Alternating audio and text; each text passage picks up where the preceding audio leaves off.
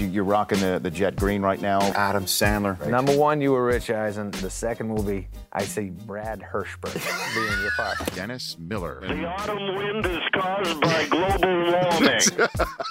Uh, a legend in the booth, Jim Brockmire. I do love watching Tebow play. I gotta say, he just he combines all the fiery leadership of Ray Lewis with the uh, with the throwing ability of Ray Lewis, and uh, I don't download many podcasts, but when I do, I prefer the Rich Eisen podcast. Here's your host, Rich Eisen. Welcome to the latest Rich Eisen podcast, coming to you once again from league headquarters in New York City. And what a podcast we have for you. The commissioner of the National Football League, Roger Goodell, the most powerful man in uh, sport, will join me here on this podcast. First time he's ever doing a one on one conversation for this show.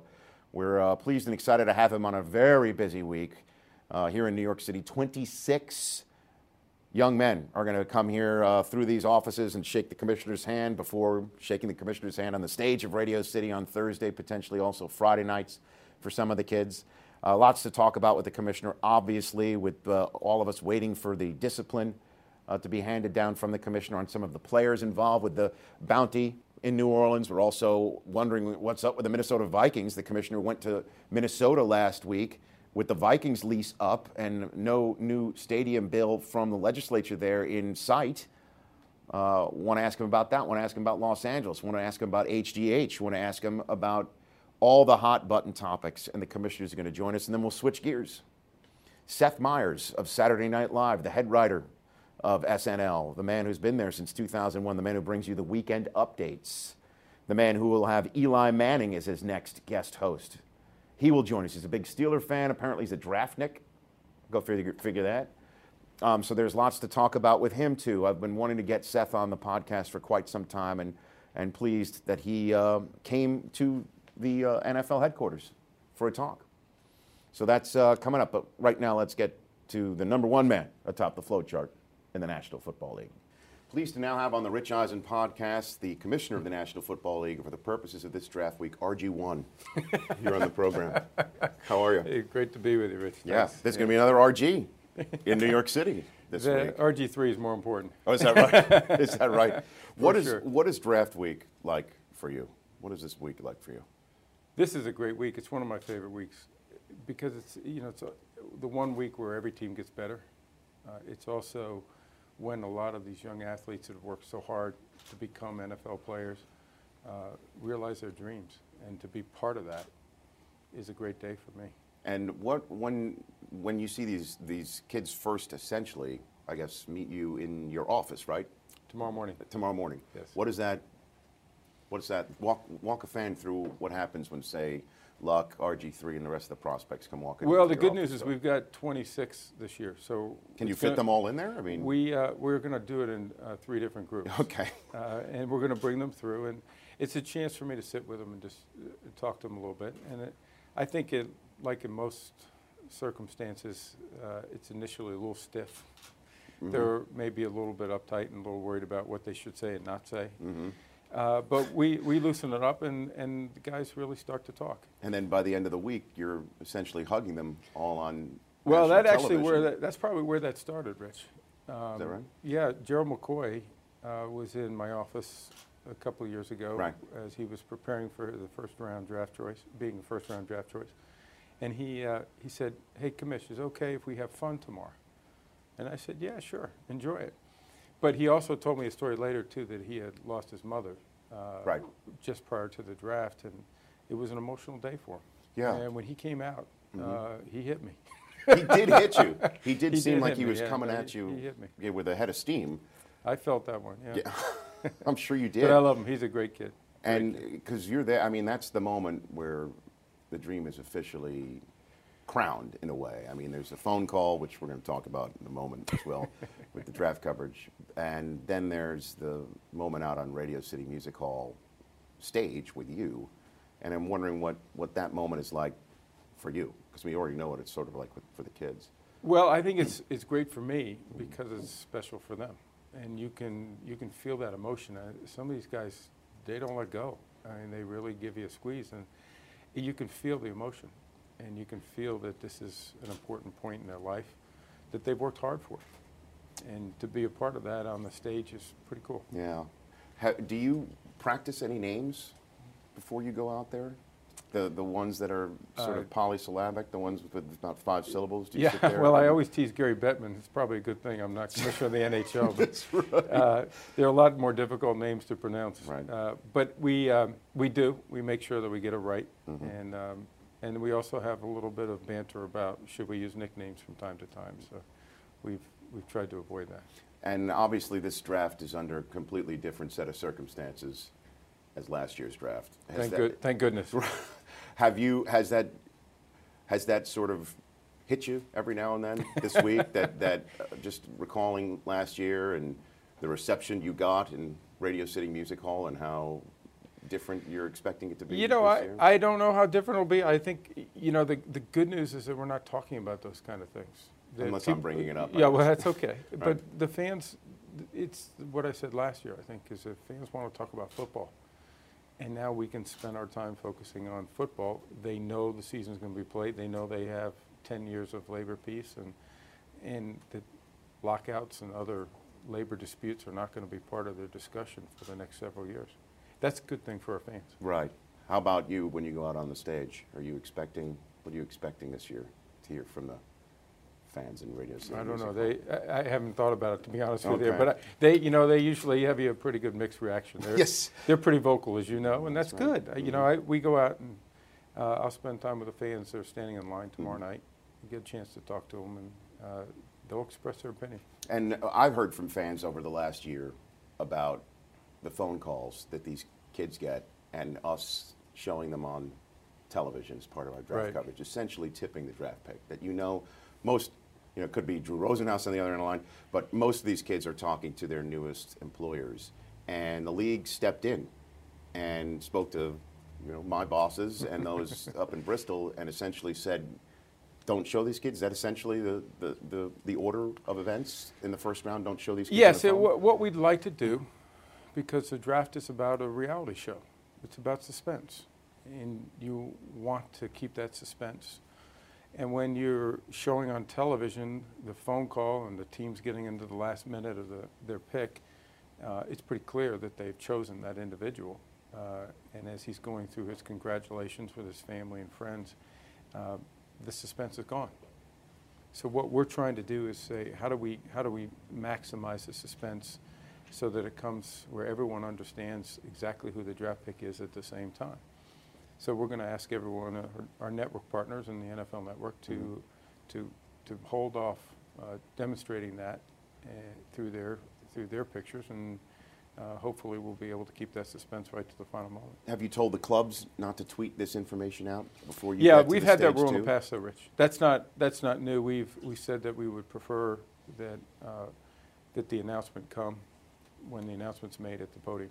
Did you ever approach clubs to say, don't make this phone call? Did you ever attempt going at it from the other way as opposed to saying to television networks, don't show it? Just say, make this phone call after I make the Well, I guess, I guess it was proposed, Rich, at one point in time. Uh, I wasn't a big fan of that, simply because we have to remember the purpose of today or the next few days of Mm-hmm. the draft is for teams to get the players they want.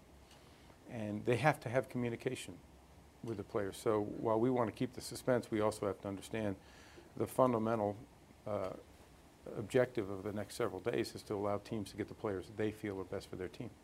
So let's uh, move on um, and talk about a few other items because obviously We have a few other things going Yeah, I on. mean your plate. It's it's it. Is your plate ever? Let's put it this way: Is your plate ever just eighty percent full, as opposed to I don't remember the last time that was true. Let's put it that way. So- Right. I mean, it just seems that it, there's always something else going on. Obviously, the, the something else that's the first and foremost of the New Orleans Saints in many people's minds about the the punishment that, that you levied down uh, based on the bounty case as well. When when do you think the issue with suspending players who are involved in this is going to come to a, a head or a conclusion? Well, I hope to reach uh, those decisions very soon. We've been continuing our, our work. Uh, we have continued to talk to uh, players and other people that uh, can give us a perspective. And once we've got all the information, and we feel that we're in a position to be able to issue the fairest and, and most thorough types of decisions, we'll do that. Uh, But I expect to do that soon, because this is a big element to me. This is player on player, and what we want to do is make sure that people understand there needs to be respect for the players that play the game, and that needs to start with players against players. Uh, We've made it clear what we expect from the coaches and executives and, and clubs, that these types of activities should not be occurring, and that they need to do their part. But the players need to do their part with each other, and that starts with respecting each other. But if management has sanctioned it, should, uh, how, how will that figure into your punishment of the players? Essentially, if they were just doing what the coach was not only telling Well, I don't do, buy that, Rich, because oh, the, the evidence is, is quite clear that the players embraced this. They enthusiastically embraced it. Uh, They put the vast majority of the money into the program, uh, and they actually are the ones playing the game. They're on the field. So uh, I don't think that they are absolved from any responsibility uh, because of that. I think everyone bears responsibility here. We've held the executives and the coaches to a higher standard, but the players uh, need to recognize they need to make sure this isn't happening either. And that was the whole point that I made with the Players Association. I'm not necessarily looking for their recommendation on discipline. I'm looking for their recommendation on what we do to continue to make our game safer and to get this kind of activity out of the game and get back to the point where we have respect for each other and the game itself.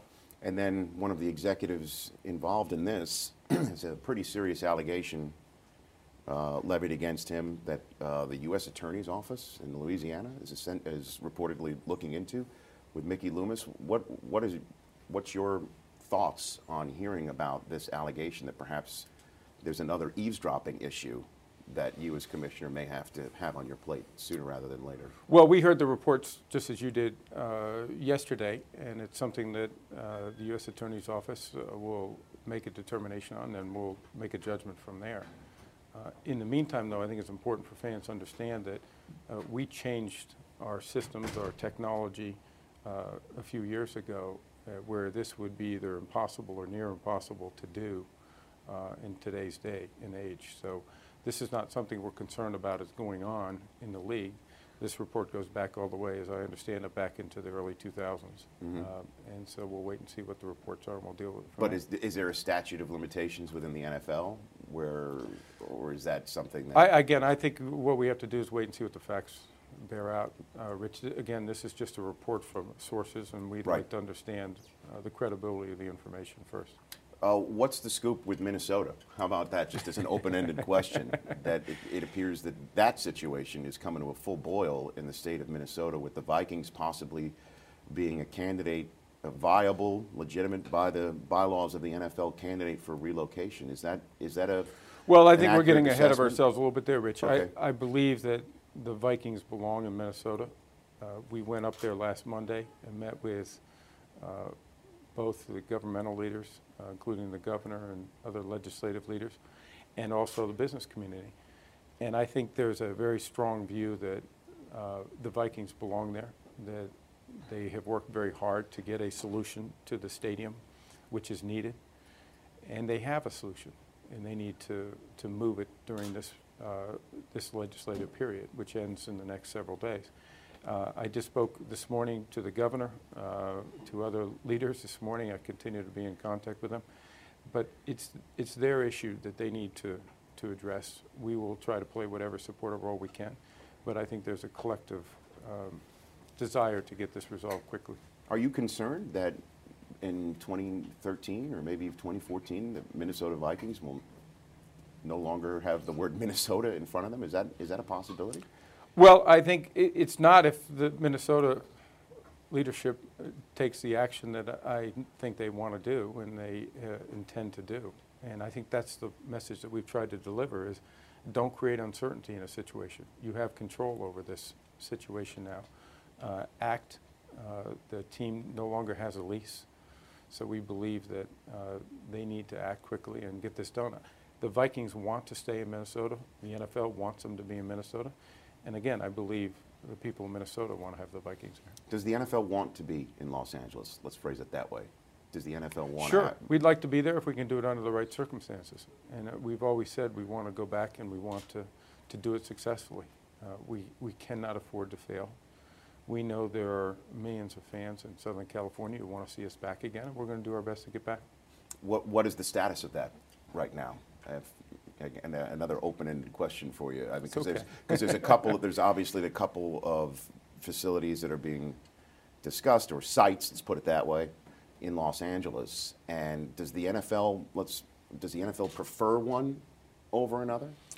Well, Rich, you, you start with the, the the key to us getting back successfully is getting the right stadium alternative. Mm-hmm. And we are focusing on uh, at least two right now that have, uh, that have really developed their sites, developed their plans. Uh, they both have some really positive attributes uh, Mm-hmm. and I think can help us do it successfully. And we're going to continue to work with them. We do not have a preferred site. We want to get the best site and we'll continue to work with them until we determine that one is going to work better than the other. Is um, an issue in, involving this the fact that perhaps those who are building these sites want a piece of whatever team is coming? Is that a degree of difficulty that is making a return to Los Angeles? It's a, it's a factor. Uh, I think, you know, obviously the people that are developing these alternatives uh, are also very smart business people. Uh, they, uh, they either have real estate interests or other interests and they recognize that uh, they want to create an opportunity for the NFL to return successfully, but they'd also like to be a part of it. And that's understandable, and that's something we'll continue to address. Okay. Um, the situation with HGH, just it's a heck of a wrap-up question, but um, we've got a couple more minutes left. Uh, did you think by now you'd have something when you were sitting there um, signing the CBA in Canton, Ohio, with DeMaurice? Well, I'll go one step further. We thought we had it. We, we, it was part of the collective bargaining agreement. It was something we all agreed to. Uh, it was to start last season because it was in the best interest of the players. Uh, we're, the number one issue with this, other than the integrity of the game, which is critically important, uh, is player health and safety. And if players feel that they can take either HGH or one of these other performance enhancing drugs that are illegal, that they essentially have to get off the black market, you don't know what they're injecting into their bodies. And that can have long-term health consequences to these individuals. So we believe testing should have already begun. We're working hard to try to address that. They've discussed the idea of a population study. While we don't believe it's necessary, we're willing to agree to that. As long as that's the final issue, let's get going. Let's get this started because it's, it's in the best interest of the players. So what, what is the holdup then? If you could just sort of, Uh, That's what we're trying to work through. We had a meeting uh, just in the last 10 days uh, to discuss it further, to, to make sure that we know what we need to get done. I think we're a long ways down the road on the population study. I think now it's just trying to, to get the, the, uh, the Ts crossed and the Is dotted. um, last question, the NFL Network, um, you and management gave us five more games this fall. Uh, You deserve it. Thank you, by the way. I appreciate you saying that. Um, and you're not just saying that because the cameras are I'm rolling. not saying that. No, Okay. we, we believe very much in the NFL Network. We also believe that uh, one of our missions and one of our most critical missions is to give our fans more football. And the network's been critical in doing that. And you've done a great job in, in bringing football to our fans.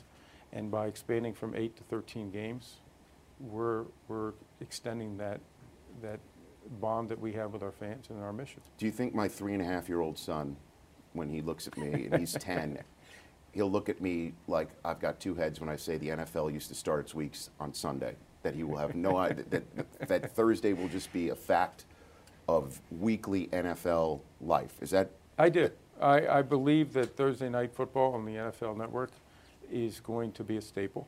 It's going to be part of our fans' weekly uh, traditions. And we are a long ways down that, just with the start we've had with eight games. And now by adding five more games, we are going to make it a big part of, of, of our week. And I think it's a great way to either start the week or end the week, depending on how you want to look at it. So You're not wrong. Hey, Commissioner, thanks for the time. I appreciate it. Great to be it. with you, Thank Rich. you. Great to Uh, be with you. en- Enjoyed the draft. I this will be fun. I hope everybody enjoys it. I mean, three, three days, two nights, Radio City Music Hall. What's not to like? It should be fun. Prime time is a lot of fun. Look forward to it. Thanks, Commissioner. Thanks, Rich. Commissioner Appreciate Roger it. Goodell on the Thank Rich you. Eisen podcast. Pleased to have on the Rich Eisen podcast now a man who's been on Saturday Night Live since 2001. Yeah. The head writer of Saturday Night Live, the man also brings you the weekend updates. Big uh, football fan as well. Good to see you, It's Seth great Meyers. to see you. Thanks for having me. You bet. Thanks for coming on. Um, my first time on the NFL Network. It's Is very that right? exciting for me. Yeah. Well, I'll be very gentle. Okay, great. okay. Yeah, I You know, I it's pretty hard-hitting it's very hard hitting, very hard hitting stuff. Uh, I, I just want to jump right in with, with both feet with uh, with Saturday Night Live and the football related skits that you guys come up with.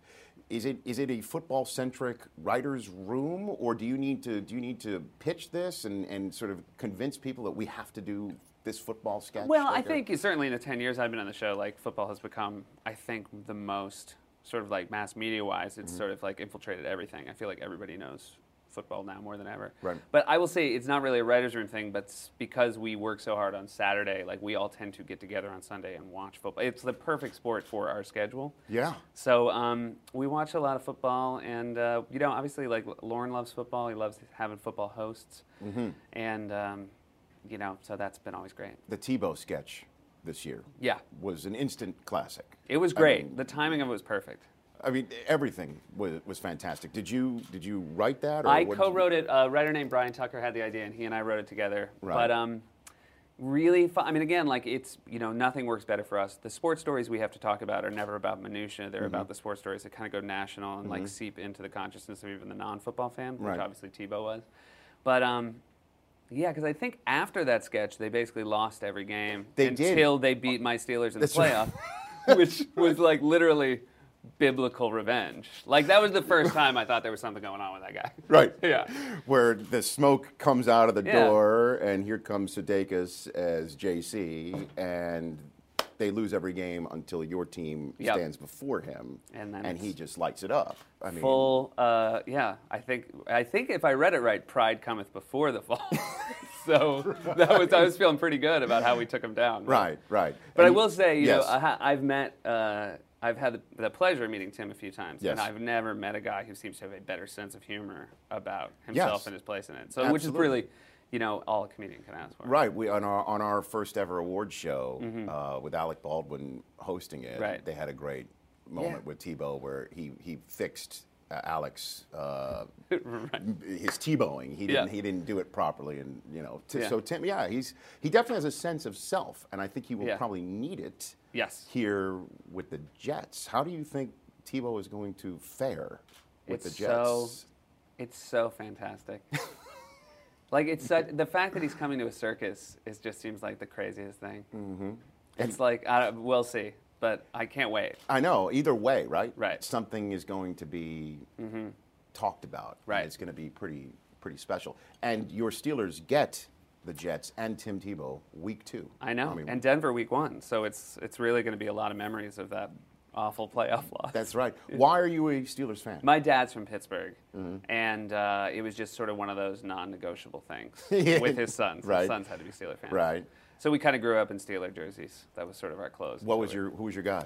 Who was your guy? Uh, I remember I had to miss a school when Mean Joe Greene retired because I was too upset to go to school. So that was pretty big. Because you know, I think like just because, you know, I was pretty young to sort of appreciate Mean Joe Greene, but because of the uh, Coke commercial and stuff, like I think like just as a kid. of course. Yeah. Yeah, I know. So Mean Joe Greene was your guy back in the day. He was my guy, I but you know, I was born in, I was born in '73, so I kind of like didn't, I couldn't like enjoy those four Super Bowls. Right. I'm more like my dad talked about him the way you would talk about like Norse gods. Right. So I, and he gave me all the old Sports Illustrated covers, and he gave me the terrible towel. He Right. had been at um, the Rams Super Bowl, and so he gave me that. So I had all these things, this like trinkets and chest of memories. Mm-hmm. And then it took a long time for me to actually get my my Steelers Super Bowl. Right, and th- that was on NBC. Were you were you there? Were you? Yeah, well, did- I did you- I think the first one, the Seattle one, I think was Fox. Right, the Seattle one. Right, Yeah. the Seattle one, but the one where they won it. I was at both the- of those. Okay, so, Yeah. you, so you were in Detroit for the one against Seattle, and then and, then, and the I one was in Tampa. Tampa, which was the greatest.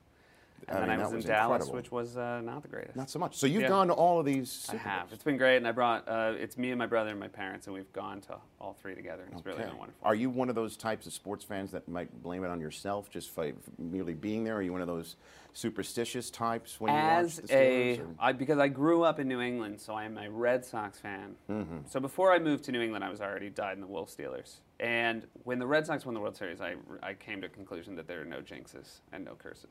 So I felt like released Over. from that. Okay. But I felt very strongly that there were those things until the Red Sox finally won the World Series. How was Brady coming Brady on, was- on the show? was great. Yeah. I mean, you know, he's so charismatic and likable, and he was really funny, Mm-hmm. and uh, you know, played along with everything we did. Yeah, and he's he's you know incredibly Yeah. uh, Brady. You know what I mean? Like he's He's great. He's like Jeter, and Yes. because who also hosted. And there's these guys. The best thing about athletes that host is they know that no matter how bad it goes, it will not affect their day job. That's right. Like no one's going to show up. Like Belichick's not going to say like, "Hey, we're going with Cassel this year because Mm. you weren't good in sketches." So um, that's the great thing about them. They're so calm, cool, and collected, which is because it's not what they're doing is not as hard as their regular job. And- But Peyton Manning does appear to be a natural at it, right? I Yeah, mean, like, Peyton. Where Peyton is like. It's almost not fair to say he's the best sports host. He might kind of just be like one of the best hosts we is that right? Um, and he was another guy who was just like really willing to sort of poke fun at the way he's perceived. And Well, the. United Way sketch Yes, that was, was one an of the all best things there. timer. I mean, that was yours. And Yes. then you, I mean, Peyton looked at. Did he immediately? Was he all in the minute? He was all in. He, you know, he had sort of wanted, I think, to play around with the idea of like his goody two shoe image. Mm-hmm. And I'll remember the best, eh, the most fun about that because he was throwing, you know, there were Nerf footballs that he was throwing at these kid extras. He was not winging actual. No, he was not at actual football, but it was Uh-huh. real fun to like. He was so, he was soft tossing um, a little on the first couple of takes, and I remember myself and the director Akiva Schaffer, who directs all the digital shorts, were like, "Hey, can you? Do you think you can throw it a little bit harder?" He's like, "Oh, I can throw it harder. I'm an NFL quarterback. I'm trying not to hurt children." Right. And we're like, "They'll be fine. They'll have these memories forever." Right. But he, there's a great moment where he sends a kid into uh, the portalette, and Mm-hmm. then the kid opens the door and he tells him to. And it was that he completely improvised that. Just He improvised there. that. No kidding. And he yelled at a kid, "Go stand in there!" And it was really great because like these were these kids were extras, but it, he was also the real Peyton Manning, so they kind of were just doing whatever he said. Of course. it was really fun. That's fantastic. And then you played Peyton Manning I did. when Brady was on. yeah. Uh, Somebody and Kenan Thompson Mitchell was played Donovan McNabb. Well, yeah, and Yeah. yeah, and and Kenan played uh, McNabb's mom. Yes. Another instant classic. Did Peyton, when he came on, did he comment to you I about don't you think playing that him? I don't think that sketch had enough resonance. That, It did. Yeah. Well, it does. You know, it did to me, but At I mean, but it- Network, for him, yeah. think, yeah. Oh, yeah, because we're we have no life. Anything, anytime. you guys have NFL. Google alerts on. We NFL, do. Hey, so- anytime, it, seriously, but it, I'm not telling any tales out of school. Anytime you guys do a, Right. a skit or a sketch that has to do with the NFL, I mean, it just lights Yeah. us, us up like a Christmas tree. So, Yeah. And now we've got Eli mm-hmm. coming into your house So on the exciting. 5th of May. The next, Next- Saturday next Night live Live show, yeah. is Eli. I Yeah. mean, what do you do? You have something cooked up here? Yeah, or- I'm, I'm really excited about the timing of Eli coming in, especially the week after the draft. Right. Because uh, we've always kind of wanted to do something about draft coverage. Because I feel like it's just, I mean, it's becoming, it's like its own industry. Um, I feel like people like the, try to wait for the season to be over just for the draft. Like Right. the season's the thing now that happens between the drafts. Right, exactly. Um, so uh, I, I like the timing and like hopefully we can do something like that. So, um, are, are we in the sports TV business going to be in I your hope so. I crosshairs? think the draft just the coverage in idea your of now, like there's, it's so much talking about things that you won't know for years. Correct. That's the greatest thing about it. Right, because we try in our draft coverage not to do the Roman emperor thing, like Right. thumbs up, thumbs down, Yeah. because you know how, how who- in the Oh, is going to know? Like draft no grades. idea. It would be like saying how a president did on the inauguration. Inauguration. Like, how do you think he did? Well, I think some some places do actually They do. that, you know, and you Except send them you know up for that exactly which way each place is exactly gonna which say. place- Yeah, you know where you're tuning in for that coverage. So, uh, how much of a draftnik are you? I, Seth? I mean, I love the draft. I mean, when I was, I remember in the '80s when I was, you know, in my, you know, when I was like sort of 10 to 15, we would go on spring break every year with my family, and I would have to like, I would not want to go to the beach. I'd want to stay and watch the draft. Mm-hmm. That was when the Steelers were drafting earlier. Yes. So, in these days, but I always look forward to it. And the Steelers tend to get a great player every first round. Yeah, they know what they're years doing. Years and years. They so know what they're doing. it's fun. The fun thing is like I don't watch enough college football mm-hmm. So I don't know who any like. I want us to get Hightower, but mm-hmm. only because I've read we should get Hightower. Right. I don't know what he looks like. I right. don't, I've never seen him play. y- you- because Saturday you're just you're just in the tank. I can try to watch Northwestern. I will keep an eye I on about to say, yeah, keep an eye on peeled. You know, Hey, listen, they are doing better though. Northwestern. They are absolutely when you considering where they were, like six and seven is perfectly fine. Right. I, Yeah. you'll take it. Yeah. You'll take it. If they beat one ranked team a year, I'm So do you do you uh, mock draft? Do you do you do you I mock drafts? follow. or- I read probably pretty much any mock draft I can find. Is that right? Yeah. Because to me, I can't. I mean, uh, Yeah. even Uh, because it's just with trades, you know, you could just throw them out. the Well, I think I read the mock drafts to educate myself as to who the players are. Got it. Otherwise, I just watch the. I go into the draft kind of blind. Okay. Like I like knowing what. I mean, otherwise I wouldn't know what is or isn't surprising. Right. Until somebody told me. Exactly. Well, we don't already. They, they announced today. The Colts already announced they're taking Andrew Luck. Yeah. It's, it's already done. Yeah. It's a done deal in RG three, and then we then we move forward from there. Yeah. So, what advice would you give Eli? What as he's coming in? I mean, I, you know, the thing that he'll have that no host has had since Jeter is he'll be so beloved by the crew and the audience. Oh, absolutely. Like, you know, you're sort of like, he can't, it's not like he can do any wrong in their eyes. right. Um, whereas somebody like Brady is kind of working against that a little Yes, bit. of course. Um, a Boston guy coming into New York. Yeah, but Uh-huh. I mean, I think you know if he takes a page from Peyton, and it's just like you kind of like play around with what Right. people think is fun about you. Hopefully, you know, I know Peyton's pretty busy now, but maybe we'll try to see if we can get him to do something for Th- us. that would be great. Yeah. So what what would the what is the week like? Eli's going to come in on He'll on come Monday. in on Monday, yeah, Uh-huh. and so we'll sit in a room with all the writers and cast, and we'll pitch ideas to him, and then um, Tuesday the writing staff stays through the night, and Right. we sort of write uh, probably about 40 sketches, and on Wednesday Forty. 40. And on Wednesday, Eli will sit at the head of a table, surrounded by the cast of Saturday Night Live, and, and outside of that will be writers and all the department heads, and Lorne sits next to Eli. And it takes about four hours to read 40 sketches, and it's that's the hardest part because uh, people just get tired. I imagine. Yeah. So if if you love a sketch and it's number thirty-five, I mean, isn't that count against it? I if mean, like I how love a funny sketch is it? and it's Right. number 35, I go and talk to the guy who made the order, and I'm like, why is this number 35? Right. Yeah. So uh, it's really hard. We always say that like if anybody that can sort of punch their way out of in the 30s, Yeah. If we pick something in the 30s, we're like, oh, that's really good. It's got to be. Um, but sometimes too, you just know. I mean, we do know about people getting tired, and sometimes Lorne will say like, I, you know, I know I didn't play, but that's a really smart idea, and Right. we'll rewrite it well. I know. But Eli will start rehearsing like Thursday, Friday, and you know we'd have a live dress rehearsal on Saturday at eight Mm-hmm. o'clock. That's about two hours, and then we have to cut half an hour out of that for uh, for air. But it'll be fun. Like I said, the great thing about athletes is they don't get nervous. So Right. And are you still enjoying? it? Looks like you're having a yeah, time of your the, life. I mean, it's the it's the dream job, and uh, you know, my biggest fear is whatever I do after this will be boring, and the job is still not boring. So right. That's but I mean, it's an incredible grind. It's an incredible grind, but the best part about it is, is like you know, you look at our last three shows, like a week doing a show for Sofia Vergara, and a week doing a show for Josh Brolin, and a week doing a show for Eli Manning. They couldn't be more different. Of course, like right. they're just all over the place, Uh-huh. and that's what keeps it fresh. I think if we were working with the same group of people week in and week out, you'd feel the grind more. Right. But there is that excitement of finding out how a person's going to be. So in, in the week that you're dark, you're going to be in Austin on the 26th Yes. of, of April at the Moontower Comedy and Oddity Fest at the Paramount Theater. Then you go to Detroit. Hop on Mm-hmm. Yep. a plane and go to Detroit. The Forgotten Harvest, the Orchestra Hall at the Forgotten Harvest. Yep. And then Boston. Boston you go back to your two hometown. shows, yeah. For two shows, 7 and 9.30 p.m. at the Wilbur Theater on uh, on the 28th. The, throughout, actually, these are all draft nights. Yeah. Um, I know. I'm so, gonna have to. You know, don't follow worry. online. We'll, we'll, we Just can call me, yeah. call in. I'll I, keep my I, phone I, on on I'll live tweet. I live tweet. Okay, you know, and I know you've got over a million followers at, at Seth Right. Meyers 21. Thank The- you. The 21 is is for The 21 is because I, when I started Twitter, I, like an old man, thought it was important to have like an AOL handle. but uh, 21's always been my favorite. That was like my little line. My dad, again, the Pittsburgher, my dad, he was a big uh, Right. Roberto Clemente fan. So why are you on a week off going across around the country I and really doing love, comedy? I love mean, doing stand up. And uh, There's nothing harder.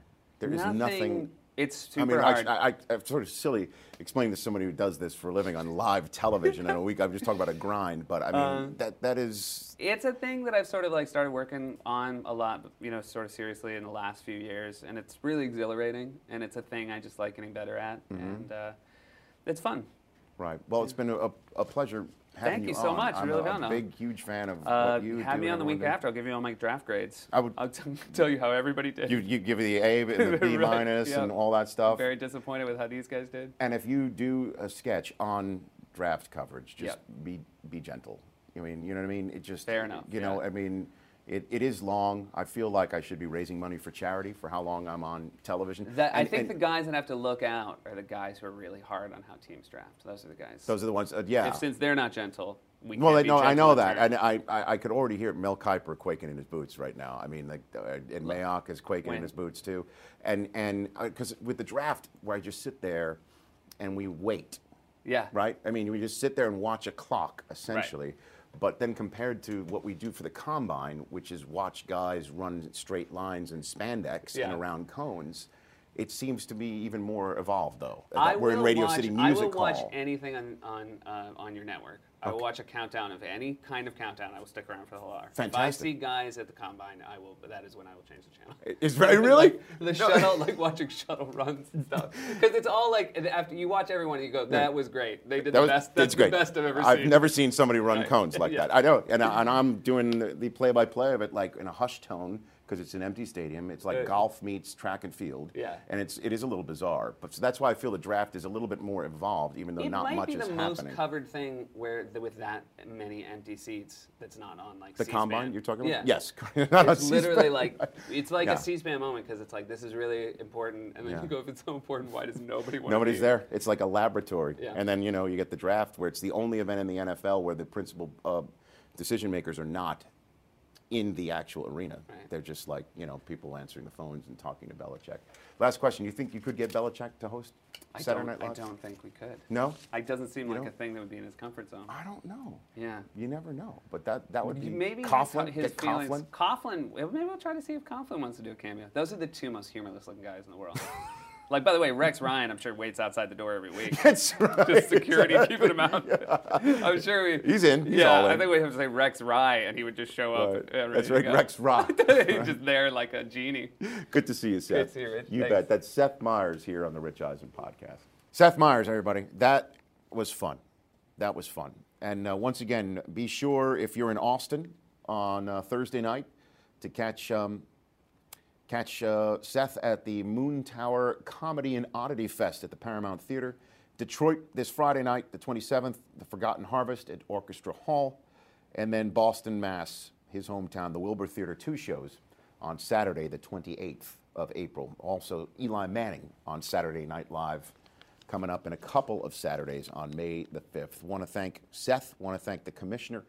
I also want to thank Chris Fasalo of the NFL. Good to see you, Chris. Thanks for setting up the room.